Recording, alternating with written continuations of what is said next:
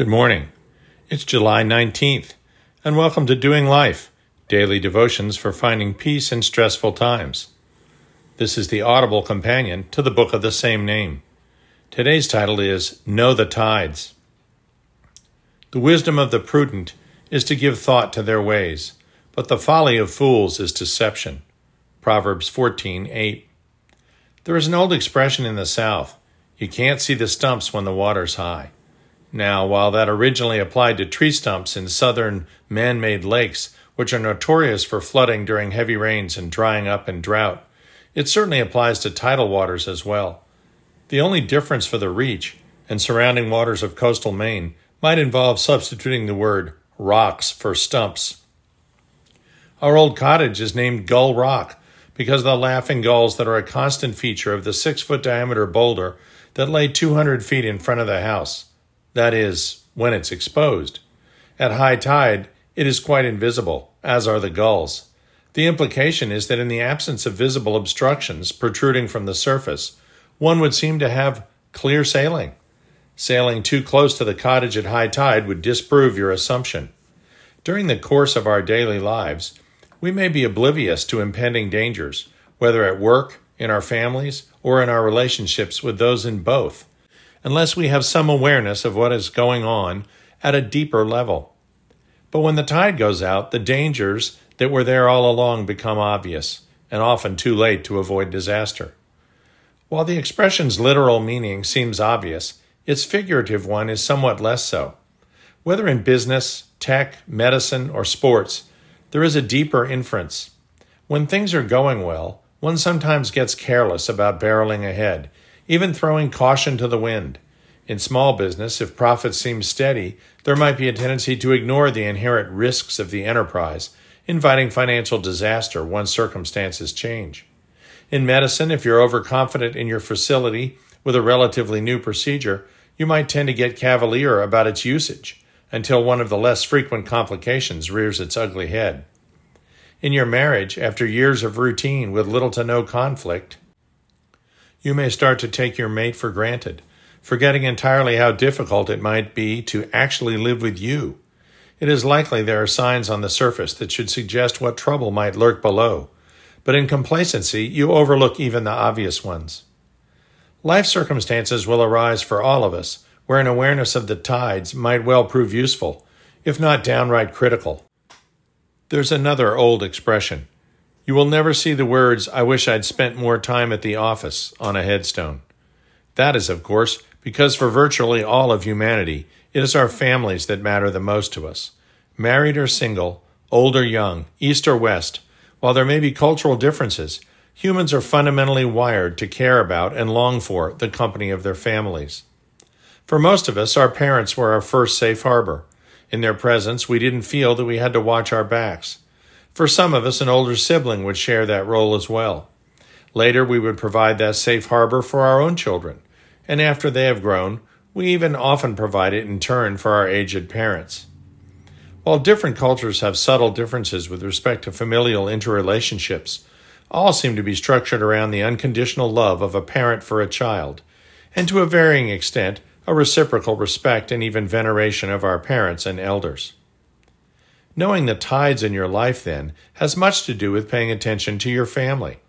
It is far too easy to get caught up in the rat race for job advancement, higher pay, greater authority, or even to be beat down by the drudgery of a job that is necessary for survival, but in which you seem to have no hope of advancements, such that you miss life as it slips by you faster and faster. When a parent tells me about how much they love to be around their six or seven year old son or daughter, and I tell them jokingly that they might want to journal these moments for later, I am only partially kidding. In retrospect, I spent far too many hours at the hospital on call, writing, seeing patients, and running a business than I would have liked. Some can see the possible effects of their absence in the self confidence and coping skills of their own children.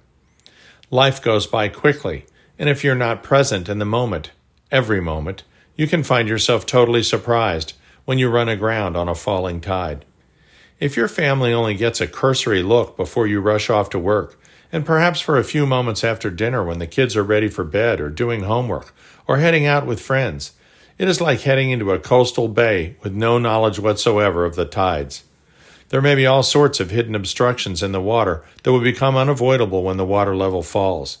With the child who barely gets by at school, but nevertheless does get by, you might totally miss his sense of frustration and eventual futility. The early diagnosis of an attention deficit, visual difficulty, or auditory processing troubles might have averted later emotional problems emanating from the overlooked physical or neurologic one. The teen who pulls away and even rebels against you and your spouse might be doing so as a normal part of teen evolution, but attention to the tide might have warned you to a deepening depression, lack of self esteem, and deterioration of motivation that could lead to physical danger in the form of alcohol, drugs, and high risk behavior. With a spouse whose workload is beginning to overwhelm them, perhaps both inside and outside the home, lack of tidal awareness may cause you to either miss the signs or misinterpret their actions, such that your relationship deteriorates into parallel tracks just when your partner needed your support the most. A spouse with no emotional support, no quality time where you listen, will unfortunately frequently turn to someone else for that support. Entire books have been written on every type of flawed human relationship and their potentially disastrous outcomes. But almost all of these scenarios could have been averted by one's awareness of the tide. Awareness stems from watching, listening, and learning. My father, who was an outstanding sailor and cruiser, once failed to combine all three when he ran aground on a falling tide in Winter Harbor, a story for another time. Believers, thankfully, have an infallible reference when it comes to the most important aspect of their entire lives their families. First and foremost, the Bible uses the analogy of a family for our relationship with God, and does so hundreds of times. The Creator is God our Father. Our Savior Jesus Christ is both His only begotten Son and at the same time a member of the Trinity of God the Father, Son, and Holy Spirit. In our receiving of the gift offered through Christ and His sacrifice for the forgiveness of our sins, we are granted adoption into the intimate family of the Creator of the universe. See what kind of love the Father has given us, that we should be called children of God, and so we are. 1 John 3 1. For you did not receive the spirit of slavery to fall back into fear, but you have received the spirit of adoption as sons, by whom we cry, Abba, Father. Romans 8:15. For all who did receive him, who believed in his name, he gave the right to become children of God. John 1:12. Dear heavenly Father, we praise you, Lord, that you saw fit to give us families to love and be loved in return. Keep us watchful, Lord, aware of the tides in our own lives.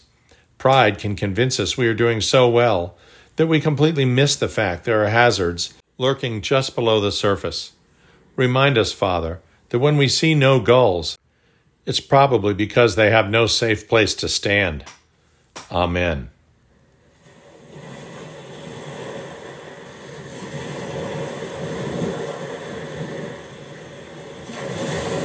We'll see you tomorrow.